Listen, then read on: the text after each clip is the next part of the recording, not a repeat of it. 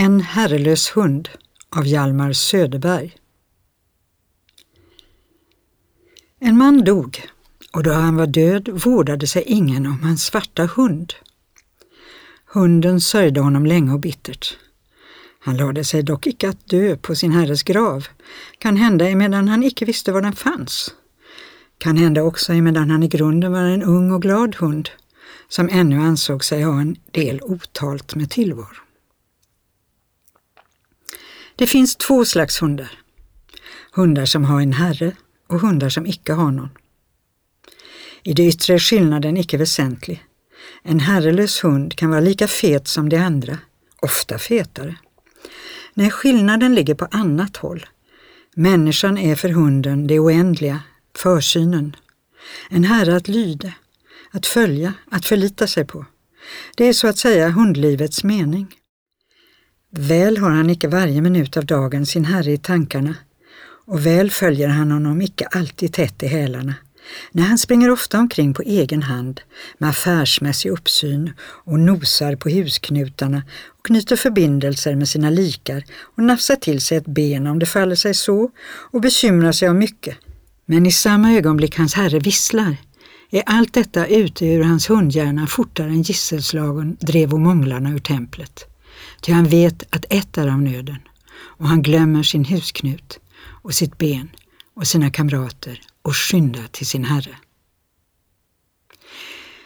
Den hund vars herre dog utan att hunden visste hur och blev begraven utan att hunden visste var, sörjde honom länge.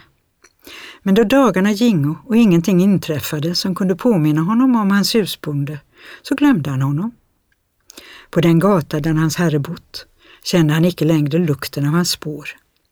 Då han tumlade om på en gräsplan med en kamrat hände det ofta att en vissling skar genom luften och i samma ögonblick var kamraten försvunnen som en vind. Då spetsade han öronen, men ingen vissling liknade hans herres. Så glömde han honom och han glömde ännu mera.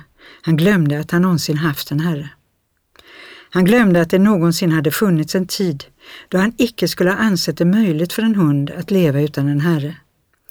Han blev vad man skulle kunna kalla en hund som sett bättre dagar, ehuru i inre mening, ty i det yttre gick det honom någorlunda gott.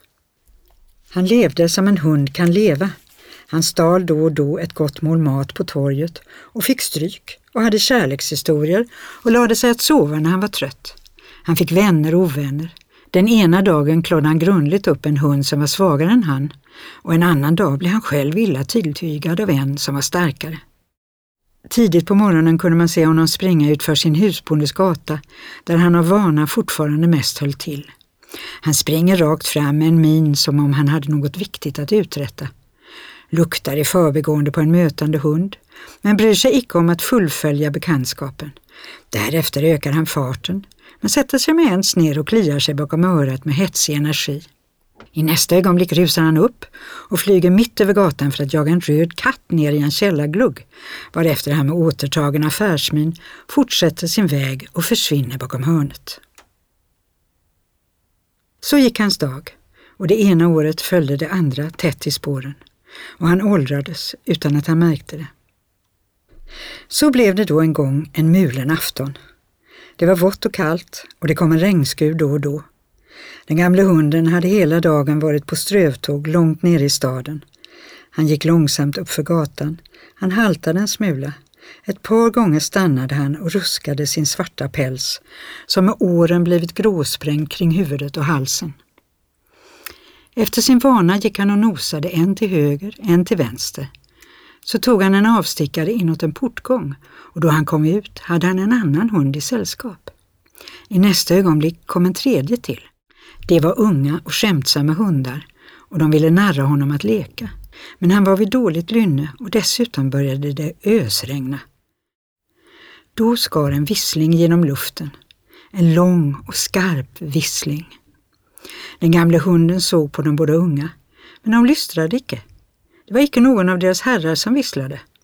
Då spetsade den gamle herrelöse hunden öronen. Han kände sig med en så underlig. En ny vissling och den gamle hunden gjorde rådvill ett språng först åt ena sidan, så till den andra. Det var hans herre som visslade. Då måste han ju följa. För tredje gången visslade någon, lika ihållande och lika skarpt. Var är han då? Åt vilket håll? Hur har jag kunnat bli skild från min herre? Och när skedde det? Igår eller i förrgår? Eller kanske för en liten stund sedan? Och hur såg min herre ut? Och vad hade han för lukt? Och var är han? Var är han? Han sprang omkring och nosade på alla förbigående, men ingen var hans herre och ingen ville vara det. Då vände han och sprang gatan utför. I hörnet stannade han och såg sig omkring åt alla sidor. Hans herre var icke där. Då tog han gatan tillbaka i fyrsprång. Smutset stänkte om honom och regnet dröp av pälsen. I alla hörn stannade han, men ingenstädes var hans herre. Då satte han sig ner i en gatukorsning och sträckte det lurviga huvudet mot himmelen och tjöt. Har du sett? Har du hört en sådan bortglömd herrelös hund då han sträcker hals mot himlen och tjuter, tjuter? De andra hundarna luska sakta bort med svansen mellan benen. De kunna ju icke trösta och icke hjälpa.